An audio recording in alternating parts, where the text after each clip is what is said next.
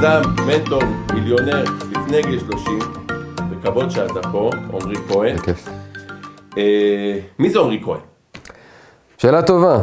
אז אני אומר לך ככה, אני יכול לתאר את עצמי בהרבה דברים. אני יכול להגיד לך שאני אבא, אני יכול להגיד לך שאני יזם, איש עסקים, אני יכול להגיד הרבה דברים. אבל אה, תכלס, אני אגיד לך שאני בן אדם עם שאיפות מאוד גדולות, עם חלומות גדולים, שמוכן גם לשלם את המחיר בדרך להשיג אותם. אני אוהב מאוד ללמוד, יש לי תשוקה עזה לשפר דברים, לשפר עסקים, לשפר אנשים. והכישרון שלי זה גם לעשות את זה בדרך הכי יעילה. אז אם הייתה הגדרה במילון, זה מה שהייתי שם שם.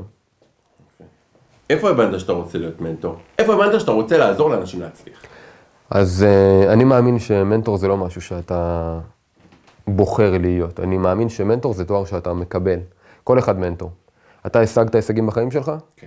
אם אתה תלמד אנשים להשיג את ההישגים האלה, אתה מנטור עבורם. מנטור זה בן אדם שהשיג משהו, ועכשיו הוא מלמד אנשים אחרים להשיג את זה. כאן, אני אפתח סוגריים ואגיד לך שיש הרבה אנשים שקוראים לעצמם מנטורים, בלי שהם השיגו את מה שהם מלמדים. אלה מנטורים. מנטורים אמיתיים זה כל בן אדם שהשיג משהו ועכשיו הוא מלמד אחרים. החלום שלי לא היה להיות מנטור. היום גם, אני לא קורא לעצמי אפילו מנטור. תגיד לי, מה אתה? אני אגיד לך, יועץ עסקי. זה הטייטל, זה העיסוק. אבל כשאתה בא לאנשים ומלמד אותם להשיג את מה שאתה רוצה, אז ורק אז, אתה הופך להיות מנטור עבורם. אז אני, כן, היום אני מנטור לאנשים שרוצים להצליח בעסקים, לבנות עסקים שמגלגלים מיליונים, לא לשחק במגרש של הקטנים, אלא במגרש של הגדולים, ואני מנטור לאנשים שרוצים להשיג חופש כלכלי ושפע כלכלי. אלה שני דברים שהשגתי בחיי, השגתי עוד הרבה, אבל אלה הדברים העיקריים, ואיתם אני הולך לשטח כדי ללמד אחרים להשיג גם את זה. מתי נהיית עצמאי? בגיל 16. ולמה? גיל 16 עצמאות, ולמה אבל? בגיל... מה דחף אה, אותך? אז אה, מצב כלכלי בבית, אה, מאוד פשוט. אימא שלי הייתה עקרת בית, אבא שלי עבד ב... במשטרה זה היה תקופה, תקופה טרקטוריסט, בשב"ס, בהרבה מקומות. משכורת מאוד נמוכה, משכנתה גבוהה. אפשר, אז זה היה, אני חושב, באזור ה-4,000 שקל לחודש. בוא נאמר ככה, לפי ההגדרות, מתחת לקו העוני. לא היה חסר כלום. ההורים שלי עשו עבודה פנטסטית בלא להחסיר ממני ומאחי שום דבר. אבל בתור ילד אתה רואה שיש פערים, אז לצורך העניין טיול שנתי, תשאל כמה יצאתי בין א' לי"ב? כמה? אפס. עכשיו למה? למה? לא כי לא רציתי, אלא כי הטיול שנתי עולה מעבר לשכר לימוד, ושכר לימוד הייתי מקבל מלגה, ובטיול, אתה יודע שצריך לשלם עוד uh, כמה מאות שקלים, אז הייתי אומר להורים שאז לא בא לי, לא, לא צריך. כאילו לא העדפת לחסוך להם את זה. בלי להגיד, כי אתה יודע שגם ככה קשה, לא נעים. אז אתה לא רוצה להקשות עליהם יותר. היה, יש, היו כמה תקופות בחיים שלי שהן היו לא פשוטות. אף פעם לא היה חסר אוכל, אף פעם לא היה בגדים, אבל כל פעם שלא היה חסר לי, אני ידעתי שחסר להורים שלי. וזה דחף אותי להבין איך אני יכול לצאת מהמצב הזה, איך אני יכול לא להיות אני עם המשפחה שלי במצב הזה. בעצם רצית מ- לשבור את המעגל. בדיוק. ואני, מה שקוראים לו חרשן, תלמיד שקדן, הספרייה, הטוב- החברה הכי טובה שלי, עד היום קראתי יותר מאלפיים ספרים, אני קורא עד היום שניים כל שבוע, מגיל 13. והתחלתי לקרוא מלא ספרים על כסף, כסף, עושר, אנשים עשירים. התחלתי ללמוד איך עושים כסף. איזה ספר שינה אותך? אז ככה, יש הרבה ספרים, מכל ספר לקחתי, אבל אני יכול לי להגיד לך שהיה את הסוויץ', זהו, זה תלוי מתי. אבל בוא נאמר ככה, בגיל 13 קראתי, לא את אבא עשירה בעני דווקא, של קיוסקי, שכולם מדברים עליו, אלא ספר אחר שנקרא רביעי תזרים המזומנים. כשקראתי את הספר הזה, הבנתי שיש ארבע דרכים להרוויח כסף. אתה יכול להיות שכיר, עצמאי, בעל עסק, שזה אומר שיש אנשים ומערכות שעובדים בשבילך, ומשקיע. והמטרה היא להיות תמיד בצד של בעל העסק והמשקיע. והיה לי חלום לבנות עסק כזה. עסק שיש לי בו אנשים עם סיסטם, עם מערכות, שעובדים, ואשכרה גם כשאני בחופשה, אני עושה ים בכסף. אבל לא ידעתי איזה עסק ולא ידעתי מה אני רוצה לעשות, אבל אמרתי, טוב, אני אתחיל עם עסק. עכשיו הייתי גם פריק מחשבים כזה. היה לי תעודה של טכנאי עוד לפני גיל 16, ופשוט, איש רב פעלים. כן, ופשוט הכנתי פליירים בבית, מרובעים כאלה קטנים, והלכתי תיבת דואר, תיבת דואר בכל השכונה, ופשוט שמתי. ככה זה התחיל. ואנשים התחילו להתקשר. עכשיו, ידעתי לתקן כמה בעיות, אבל בתור ילד אתה לא אומר לו לבן אדם שבא ו... ואומר לך, תתקן לי את המחשב. אז פשוט הייתי שובר את הראש שעות עם אנשים ובעיות שאני לא מכיר, כדי לעשות 50% ממה שטכנאי היה לוקח. זה מה שהייתי אומר להם מראש. אני אסדר לך את הבעיה, הייתי נותן אחריות לתוצאות, הייתי אומר, אם אני לא מסדר לך את הבעיה, אתה לא משלם, כמובן.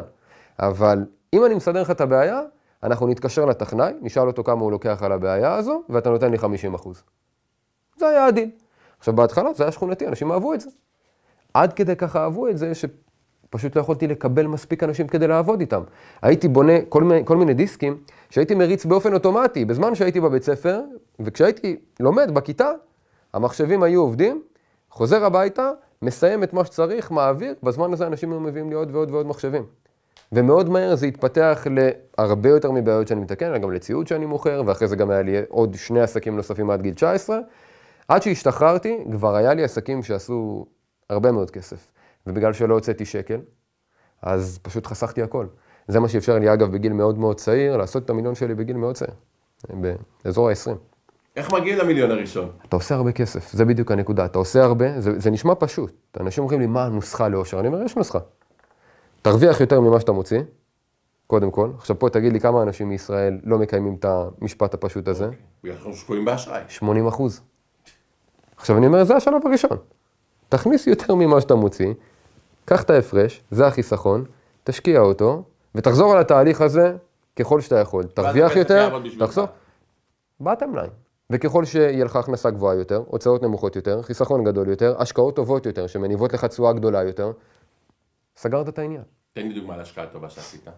יש הרבה הלוואות פרטיות שאני נותן, יש הרבה הלוואות פרטיות שאני נותן, באזור ה-13% תשואה לשנה, אבל יש לי גם השקעות ב-5% ו-8% ו-12%, התשואה הממוצעת שלי אני שואף לאזור ה-10%.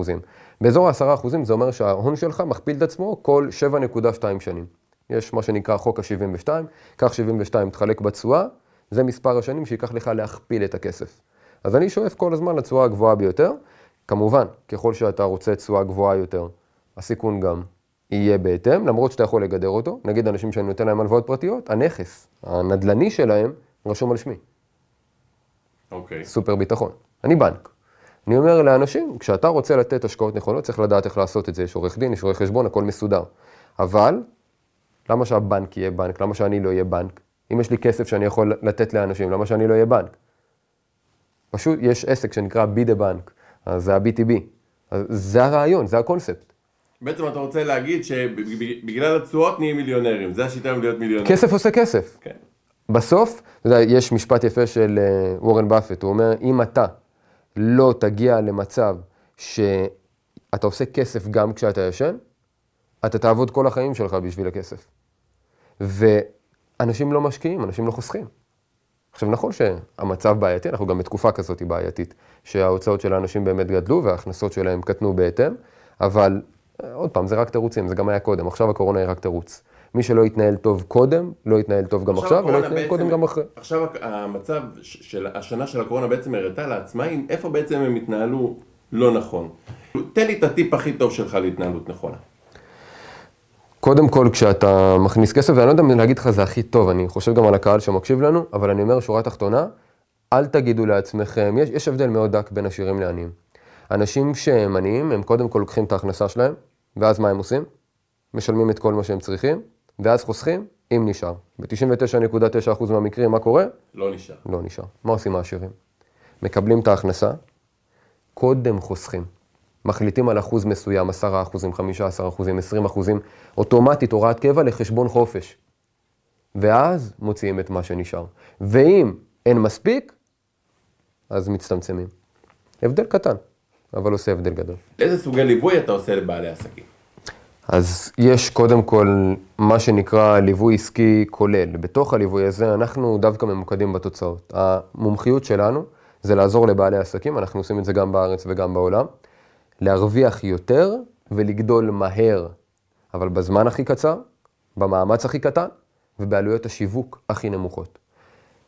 בשביל להגיע לזה, אתה צריך לעשות הרבה דברים. אתה צריך לדעת לשווק ולמכור ולפתח מוצרים ולהתנהל נכון כלכלית ולדעת לנהל עובדים ולנהל את הזמן שלך ולפרסם ולעשות הרבה מאוד דברים. היתרון שלנו זה שאנחנו יודעים לעשות את כל הדברים האלה ברמת מומחיות מאוד גבוהה, כי לבעל עסק קטן אין כסף להביא יועץ שיווק ומאמן מכירות ומנהל פיננסי ו... ו... ו... אין לו כסף, זה לא חברה גדולה. עבדתי גם עם חברות ענק במשק, שם אתה יועץ אחד מיני רבים, אבל להם יש את היכולת הכלכלית. לבעלי עסקים קטנים אין, אתה חייב להיות all in one. ברגע שאתה עושה את זה, אתה עוזר לבעלי עסקים להביא יותר לקוחות, לסגור יותר עסקאות במחירים שהם רוצים, להתנהל נכון, לצמוח מהר, ולבנות עסק לא רק שהם אוהבים לעשות בו את מה שהם רוצים, אלא גם שהוא מכניס להם כסף כשהם לא עובדים בו. אני תמיד אומר לבעלי עסקים, המטרה הראשונה שלך בתור בעל עסק, זה לפטר את עצמך כמה שיותר מהר. תגיד לי מה ההיגיון? איך עצמאי יפטר את עצמו? זה בדיוק ההבדל בין עצמאי לבעל עסק. ואיך יודעים את ההבדל? אם אתה יוצא לחופשה וכסף לא נכנס, אתה עצמאי, כי אתה מוכר את הזמן שלך עבור כסף. אבל אם אתה תצא לחופשה וכסף ממשיך להיכנס, אתה בעל עסק. זה אומר שיש אנשים ומערכות, תהליכים, שעובדים בשבילך. כל עצמאי חייב לשאוף להיות בעל עסק. הבעיה היא בסוג של רעיון שמכרו לנו בלהיות עצמאים. הבעיה הגדולה שב- אה, אצל עצמאים, שבסופו של דבר אתה חושב שאתה פותח עסק או שאתה מנהל, אבל אתה בעצם נשאב לתוך העבודה. זה. בדיוק הרעיון שמכרו לך, כי כשאמרו לך להיות עצמאי, אתה אומר, אני עכשיו הולך להיות עצמאי, כי נמאס לי מהבוס האידיוט הזה, אז אני הולך להיות הבוס של עצמי. אני יודע לעשות את העבודה הכי טוב מכולם, אבל זאת בדיוק הבעיה. כי אם אתה יודע לעשות את העבודה הכי טוב, הכי טוב מכולם, אתה תמיד תהיה זה שצריך לעשות את העבודה הכי טוב מכולם. איך אתה תשחרר את עצמך מהמשוואה הזאת של זמן שווה כסף? מי שלא משחרר את עצמו מהמשוואה הזו, יסמוך על הפנסיה, בהצלחה לו. מה הטיפ הכי טוב שלך לניהול זמן? בניהול זמן, אז uh, ניתן עצה מאוד פשוטה. רוב האנשים נשאבים לשגרה שלהם. כל הזמן. אתה קם בבוקר, יש לך לכבות שרפות, במיוחד אם אתה בעל עסק. הדברים מאתמול, הדברים מהיום, הטלפון מההוא, הספק הזה, הלקוח ההוא, דברים שהם שגרתיים, אתה עובד בעסק. בעל עסק צריך לעבוד על העסק. ההבדל הוא פשוט. כשאתה עובד בעסק, אתה עושה פעולות שרק שומרות על השגרה העסקית. כשאתה עובד על העסק, אתה עושה פעולות שמצמיחות את העסק שלך. איך עושים את זה נכון? לילה לפני, שב, תכתוב שלושה דברים שאתה רוצה להשיג מחר, לא שלוש פעולות. שלושה דברים שאתה רוצה להשיג. למשל, אתה יכול להגיד לקוח, לקוח חדש, המלצה מלקוח קיים, ועשרה לידים, לקוחות פוטנציאליים שאתה רוצה. אלה תוצאות, לא פעולות. רוב האנשים מגדירים רשימת פעולות, זה לא מקדם. אחרי שהגדרת את רשימת התוצאות, למחרת בבוקר אתה קם, תחילת יום עבודה. לא טלפון, לא וואטסאפ, לא מייל, לא שום דבר. יושב, עושה את שלושת המשימות האלו, לא קם מהכיסא עד שאתה מסיים. ברגע שעשית אותם, ולא אכפת לי אם זה לקח חצי שעה, שעה, שעה וחצי, גם שלוש שעות, זה לא רלוונטי. עשית אותם, לך תעשה מה שאתה רוצה. מבחינתי, לך, קח כוס קפה או בירה ושב בחוף הים, העסק שלך בוודאות יהיה טוב יותר מחר. כי עבדת על מה שחשוב, ולא רק על מה שדחוף ומשאיר אותך היום. ורוב בעלי האנשים, רוב, רוב האנשים, רוב בעלי העסקים, שמנסים ליישם את הטיפ הזה, רואים עד כמה זה קשה. למרות שהוא מאוד פשוט, אבל הוא מאוד קשה, כי השגרה שואבת ושוחקת. תן לי את סיפור ההצלחה הכי טוב מבחינתך. של לקוח, כן. מבחינתי כל לקוח שמשיג את מה שהוא רצה, סיפור הצלחה. כי זאת לקוח- ההצלחה מבחינתי, להשיג את מה שאתה רוצה. אם אתה משיג את מה שאתה רוצה, ההצלחה הרי זו הגדרה סובייקטיבית. כל אחד יכול להגיד לך, הצלחה זה להיות עשיר, הצלחה זה להיות מפורסם, אבל אם אתה תגיד לבן אדם שלא רוצה בכלל שאנשים יכירו אותו, אתה צריך להיות מפורסם כדי להצליח, לא מעניין בכלל. ולכן, הצלחה היא להשיג את מה שאתה רוצה.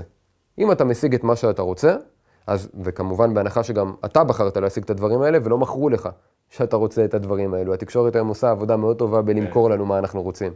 אבל אם אתה משיג את מה שאתה רוצה, פנטסטי, אני לא זוכר איזה זמר אמר, הצלחה מבחינתי זה לקום בבוקר, לישון בלילה ובין לבין לעשות רק את מה שאתה אוהב. אז uh, נראה לי זה היה בוב דילן, אבל uh, הגדרה מאוד טובה. מה הייחודיות של עמרי כהן? אז אם אני חושב על ייחודיות, אה, מבחינתי זה כישרון. למה כישרון? כי הייחודיות של כל בן אדם באה לידי, לידי ביטוי בקלפים שחילקו לו. ולכל בן אדם חילקו קלפים, האתגר אגב הוא למצוא אותם. הקלפים שחילקו לי הם קלפים שאני קורא להם, תקרא לזה אסטרטג. אסטרטג זה בן אדם שיודע להסתכל מה הוא רוצה להשיג, הוא יודע להסתכל איפה הוא היום, הוא יודע להסתכל על כל הדרכים האפשריות להשיג את הדברים האלו, ולבחור בדרך היעילה ביותר ולעשות את כל זה בכמה שניות בודדות, בזמן שאחרים לוקח להם הרבה מאוד זמן.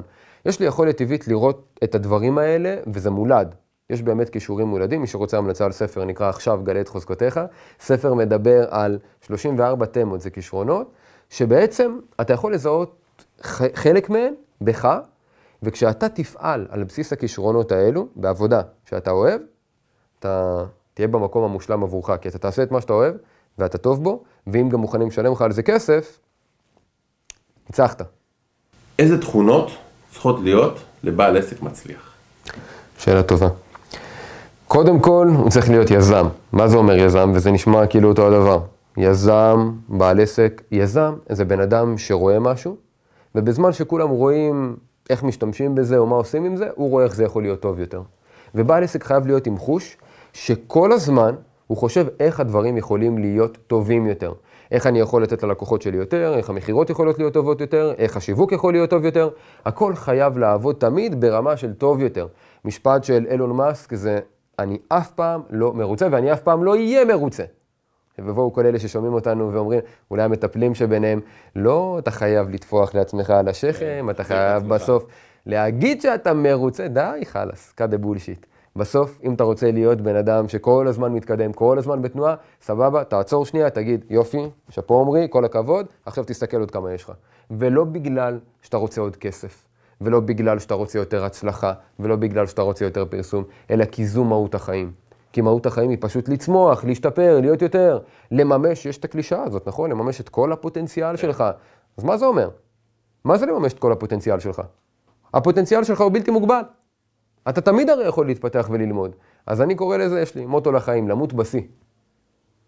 אתה יודע, רוב האנשים הם חיים, עולים, ואז לאט לאט עד שהם מתים, כן. קומלים. אני אומר, תמות בשיא. כל יום שיהיה שיא חדש. ומתישהו, כשזה יגיע, תמות בשיא.